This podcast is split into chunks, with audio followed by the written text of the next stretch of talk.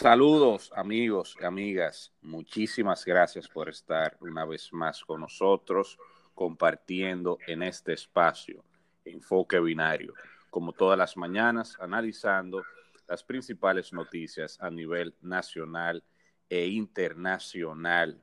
Muy buenos días a toda la República Dominicana, buenos días mundo y buenos días a Gilberto Luna Ulloa.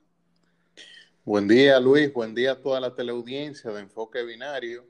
Recuerden, señores, estar atentos a nuestras publicaciones a través de las redes sociales. Suscríbanse, compartan el contenido y compartan con nosotros sus opiniones acerca de los temas que tratamos a diario en este espacio. Hoy es miércoles, vamos arriba.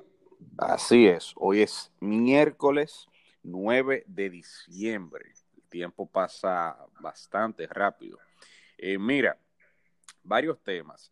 Em, eh, vamos a comenzar fuera de la República Dominicana con una noticia muy buena y es que Estados Unidos confirma la seguridad y eficacia de la vacuna Pfizer y BioNTech. El reporte señala que la vacuna, que necesita dos dosis, garantiza la reducción del COVID-19. La FDA también señaló que la eficacia es de un 95% en mayores de 65 años. Oigan bien, señores, una eficacia de un 95% en mayores de 65 años, que toman en cuenta que son los que tienen, digamos que mayor riesgo, es la población en riesgo, eh, porque, bueno, eh, una persona, digamos que joven, que le, que le dé el COVID-19, si es sana, es muy probable que no, no, lo, no tenga mayores complicaciones, pero la población mayor sí. Así que excelentes noticias, Gilberto. Tú sabes que eh, uno durante muchos meses ha tratado este tema del COVID y se ha preguntado eh, cuándo llegará la vacuna, cuándo empezará, si esto va a ser ya, ya el fin. Y creo que estamos, si no eh, viendo, observando el fin de la pandemia, por lo menos estamos viendo una luz al final del túnel ya, lo cual es, muy importante y nos llena de esperanza, de verdad que sí. En ese, en ese mismo orden, siguiendo el tema del COVID, la UNESCO llama a priorizar la educación en los planes de recuperación post pandemia. Es muy interesante lo que plantean porque señalan que, que precisamente la educación en los países en vías de desarrollo se ha visto afectada y sobre todo ha afectado a los sectores populares, a los sectores más necesitados. Em, en República Dominicana, como bien sabes, hemos hecho una, eh, una, un sistema, digamos que alternativo con esto de, la pandemia, se está haciendo de manera digital y se está haciendo también a través de la radio, la televisión. Eh, sin embargo, hay cosas de ese sistema que pudieran utilizarse en el futuro, pero eso no es viable en el largo plazo. Yo creo que la presencialidad eh, deberá volver cuando ya todo, eh, todo se calme un poquito más. Em, en República Dominicana, Gilberto, no es el único país donde hay procesos judiciales contra políticos. En Francia, la Fiscalía está pidiendo dos años de cárcel para el expresidente de la República Francesa, el señor Nicolás Sarkozy, por presuntos hechos de corrupción. Eh, bueno, y ya aterrizando aquí en el, en el patio, hay que hablar de manera imperativa de la decisión de ayer del juez Alejandro Vargas, que tú sabes que se conoció durante estos días la, medida, la medida de coerción contra los imputados del proceso de la operación antipulpo. Eh, el juez dictó eh, prisión preventiva a algunos de los, de los encartados y a otros les colocó una medida de coerción menos severa. Vamos a ver. Alexis Medina Sánchez, que es el principal encartado, deberá guardar tres meses de prisión preventiva. La va a cumplir en el Centro de Corrección y Rehabilitación de San Cristóbal, al igual que los coimputados Francisco Pagán Rodríguez y Aquiles Alejandro Christopher Sánchez, quienes son acusados de coalición de funcionarios desde sus pasadas funciones de director general y director de fiscalización, respectivamente. El exdirector del Fondo Patrimonial de la empresa reformada, FOMPER, el señor Fernando Rosa, también tendrá que cumplir tres meses de prisión preventiva en el CCR San Cristóbal.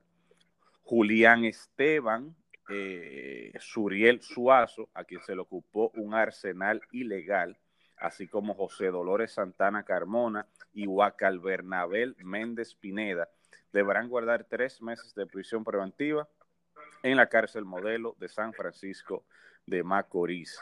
Eh, arresto domiciliario tendrán Carmen Magalis Medina Sánchez, hermana del expresidente Danilo Medina y de Juan Alexis, y Lorenzo Wilfredo Freddy Hidalgo Núñez, ex ministro de Salud. Eh, deberán cumplir tres meses de arresto domiciliario con un brazalete en caso de ser posible o vigilancia del Ministerio Público. Eh, también tendrán que presentar estos dos últimos una fianza de 10 millones de pesos mediante contrato y se mantendrá impedimento de salida del país. Con respecto al coimputado Rafael Antonio Hermosén Andújar, ex contralor de la República, también deberá cumplir arresto domiciliario con impedimento de salida. Eh, libre con presentación periódica, se, eh, tendrá el, eh, el encartado Domingo Antonio Santiago Muñoz, quien quedará en libertad con la obligación de presentarse de manera periódica ante el procurador fiscal adjunto que lleva la operación antipulpo. Esa, ese es el resultado del proceso de media de coerción. Fue muy interesante la, la ratio decidendi, como decimos los abogados, la, los considerando de esa decisión. No sé si tuviste la oportunidad de, escuchar al, al juez. Eh, pero, pero muy interesante. En sentido general eso es. Y nada, dime qué te parece. Bueno, yo creo que ahí no hay sorpresa para nadie de esa decisión que se tomó.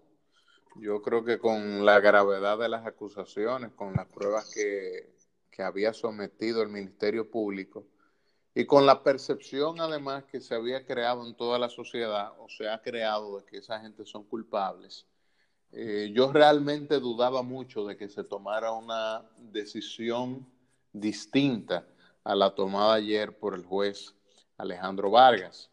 Eh, yo sí creo en, en, algunos momentos cuando escuchaba las valoraciones del juez antes de tomar su decisión, sí creo que de alguna manera algunos de sus motivos ni siquiera fueron jurídicos, eso es algo que, la comunidad jurídica de alguna manera ha resaltado, ha criticado, el hecho de que el juez hablara mucho de la percepción de sus creencias y de ciertas valoraciones que fueron, vamos a decirlo así, personales y no necesariamente en base a las pruebas que le habían sometido el Ministerio Público. Eh, claro, el juez Alejandro Vargas es un juez muy pintoresco, diría yo, muy, muy humano, eh, y a veces incluso deja de lado eh, ese lenguaje jurídico que se suele utilizar en el tribunal, esa formalidad, y la cambia por un poco más de, de jovialidad. Eso no es negativo necesariamente, pero yo creo que es importante resaltar eso. Yo creo que habían, ahí hay imputados que yo no creo que presentaran realmente un, peligro de fuga, no creo que fueran a abstraerse de un proceso penal. Eh, y tomando sobre, en cuenta que la, la prisión debe ser la excepción, yo creo que ya desde el punto de vista jurídico, con relación a algunos de sus imputados, yo creo que de alguna manera la, la medida de coerción impuesta es un tanto excesiva eh, ahora el juez creo que de alguna manera también eh, quiso ser un tanto salomónico porque el Ministerio Público pedía 12 eh, meses de prisión preventiva, la medida más alta. Y el juez pienso que de alguna manera consideró también el hecho de, óyeme, ¿cómo vamos a mandar a esta gente 12 meses a prisión preventiva? Vamos a darle 3 meses en lo que el hacha va y viene y así yo tampoco parezco tan bueno, tan rígido con, esta solicitud que ha, eh, nos ha pedido el Ministerio Público. Yo creo que la sociedad en sentido general, la mayor parte, celebra la decisión que se tomó ayer. Yo creo que el Ministerio Público puede sentirse conforme con la labor que realizó durante estos días. Eh, pienso que el Ministerio Público debe eh, tomar esto como punto de partida eh, Jenny Berenice, Wilson Camacho, la magistrada Miriam Germán, pienso que deben sentirse satisfechos, repito, con la labor realizada. Y por supuesto, señores, eh, veamos en los próximos días cómo va a continuar esta película, eh, porque al parecer, Luis, repito, vienen más personas que van a ser procesadas, ligadas a este proceso y a otros.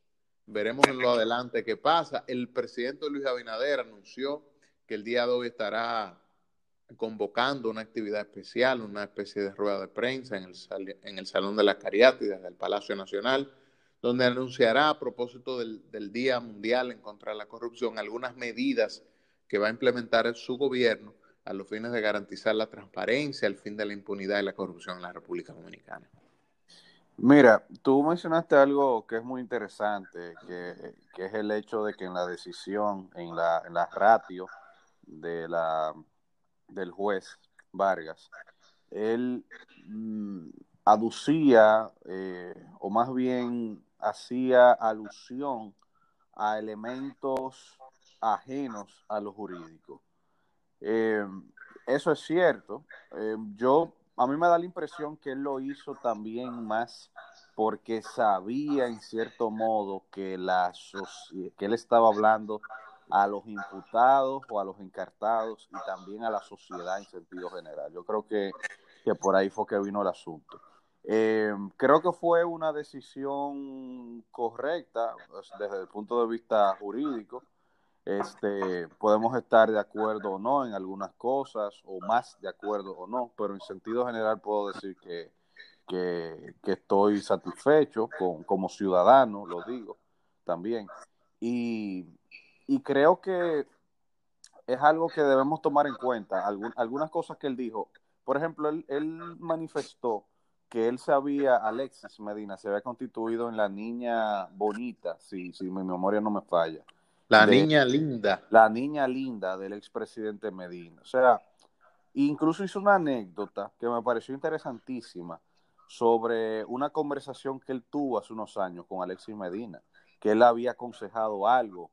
Eh, bueno, y, y, yo no sé si tú te recuerdas, señores, la vida da mucha vuelta, la vida da mucha vuelta. ¿Tú recuerdas ese consejo que le dio ese mismo juez al, al expresidente Danilo Medina cuando lo entrevistaron en el Consejo Nacional de la Magistratura, que él dijo, presidente, cuídese del poder. Señores, la vida da mucha vuelta. Es muy probable, es muy probable que en un futuro Danilo Medina lo se ve, eh, eh, lo siente en el banquillo de los acusados, al margen de que ahora mismo él está en, en el Parlacén, etcétera. Eso jurídicamente se puede discutir de, si, tiene la inmunidad parlamentaria o no. Pero, eh, hay, existen posibilidades de eso. Y es muy probable que sea ese mismo juez que lo vaya a juzgar. O lo digo porque, para que tú veas la cosa de la vida también, cosas que pasan.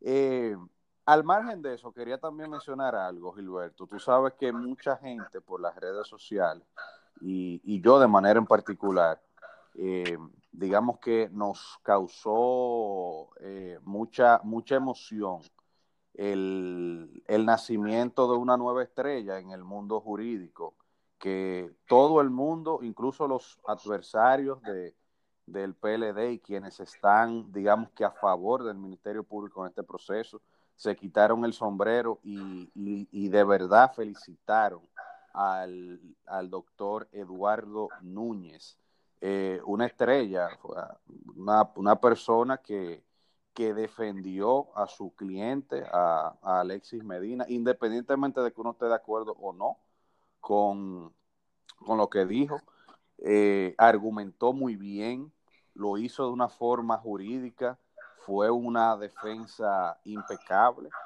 Eh, me llena de satisfacción porque es una persona joven, tiene, tiene que tener 30 y, pico de años bajito. Eh, de verdad que sí, que, uno se siente bien porque el nivel eh, de, digamos, de la abogacía está subiendo y creo que eso motiva a uno también como abogado a, seguir eh, echando para adelante, como dicen. Mira, hay mucha gente que le dio seguimiento a ese proceso yo incluso, a mí me escribieron incluso, Luis, algunas personas diciéndome eh, que le había gustado mucho que lo televisaran, incluso personas que son muy llegadas, que le, muy allegadas, que, que le tienen mucha consideración, mucho cariño y mucho afecto a uno, me dijeron, me gustaría verte ahí un día. O sea, la gente se identificó, señores, con ese proceso, porque escuchen bien, yo soy de los que cree que eso no solamente fue un proceso penal. Yo creo que ahí también hay algo de, circo, algo de espectáculo. Y por eso, al fin y al cabo, esa medida de coerción duró para conocerse tres días, más de 25 horas. ¿Qué 25? Más de 30 horas. Y ahí se le dejó a todo el mundo decir y explicar y hablar todo lo que quisiera.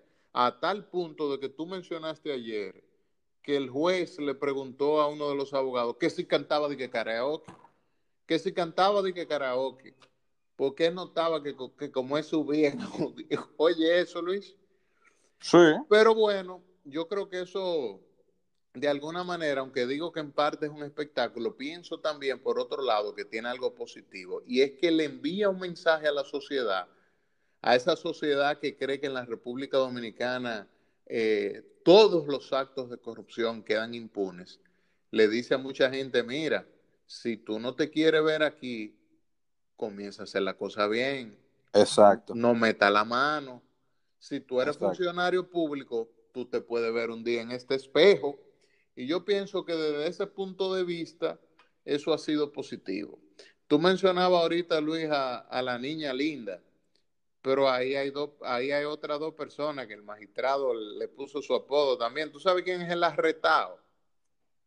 Eh, Ónchale, eh, sí, sí, no, El arretado y, el tonto poco útil. Bueno, el, el arretado, que es, eh, bueno, Pagán, el director de la OISCOE, dice, dice el juez que era arretado porque lo, lo que no se atrevía a pagar eh, otras direcciones del Estado, eh, bueno, con Pagán la tenían segura y por eso él dice que era retado pagando. Y bueno, el, tonto útil, eh, señor Fred Hidalgo, el ex de Obra Pública. Sí, sí. No, es que el, el tipo es jocoso, el tipo es jocoso. Pero mira, yo quiero, yo quiero resaltar algo que tú mencionaste y es el hecho del mensaje que se le manda a la sociedad. Yo recuerdo que en Introducción al Derecho decían que una de las finalidades que tiene la norma, una de las finalidades que tiene el derecho es precisamente disuadir a las personas a que no cometan hechos eh, eh, delictuosos, la, la, norma penal, para ser más específico. Y creo que precisamente lo que, lo que estamos viendo es eso ahora, es esa, esa función que cumple la norma y que cumplen los procesos penales en sentido general, mandándole un mensaje a mucha gente diciendo, mira, eh, tú estás viendo a esta gente hoy, qué bueno que tú lo estás viendo, aquí puedes estar tú mañana si tú metes la pata. Mírate aquí. Si tú, o si tú metes la mano. Y te voy a decir una cosa, te voy a decir una cosa. Eh, yo conozco gente, gente honesta, ¿eh? Honesta, que me ha dicho a mí, mira, eh, yo no quiero puesto público ya. Y al margen de que yo soy una persona honesta, de que, de que yo no voy a hacer nada malo, ya yo no quiero puesto público. ¿Por qué? Porque yo no quiero después que me estén hasta, por, hasta por deporte o hasta por simple señalamiento o hasta por un error que a mí me metan en, un lío. Porque, óyeme otra, Gilberto, también la, la situación que eh, delicada de eso no digo que eso esté pasando con uno de los encartados de la operación antipulpo, pero hay muchos funcionarios, hay muchos funcionarios que son honestos, pero sus subordinados meten la mano. Óyeme, y a veces, a veces, eh, es difícil tú, tú controlar eso. O sea, tú tener esa, esa capacidad para controlar a tanta gente. O sea, que como quieres un lío, mi hermano. ¿Me entiendes? O sea, que, eso fue lo que le pasó a Balaguer, que Luis. No, lo de Balaguer fue otra cosa. Lo de, que, de que a Leonel y Danilo también, que son gente Bala, lo de Balaguer fue... De problema. Lo de Balaguer fue otra cosa. Lo de Balaguer fue que él cínicamente dijo que la, que la corrupción eh, eh, terminaba en, en, la puerta de su despacho, como diciendo, aquí todo el mundo roba, pero el, el, que, el que no roba soy yo. Eso, eso es otra cosa. Yo lo que digo es que es cierto, es cierto de que, de que hay cosas que no se, hay funcionarios que no pueden controlar tantas cosas, pero, pero se podría hacer si se crean mecanismos normativos eh, de control eh, que precisamente eviten ese tipo de cosas. O sea, se puede, se puede hacer. Yo no digo que no, pero eh, es lo que te digo. Yo resalto eso que dijiste de que de que eso puede servir para disuadir a otras personas a que no eh, cometan hechos similares. Y eso en sentido general es positivo. O sea, la, la, la, el resultado final, con todos sus matices, con todas sus, sus críticas que uno le puede hacer, pero yo creo que sí, que, que, puede, que puede resultar positivo y que está siendo positivo para la sociedad dominicana. Muy esperanzador para algunos, definitivamente que sí, Luis. Lamentablemente hemos llegado ya al final de este espacio Enfoque Binario Podcast. Les invitamos a ustedes, amigos, a que nos acompañen mañana, tempranito en la mañana, donde de seguro seguiremos tratando importantes temas nacionales e internacionales con la rigurosidad que ameritan. Hasta mañana.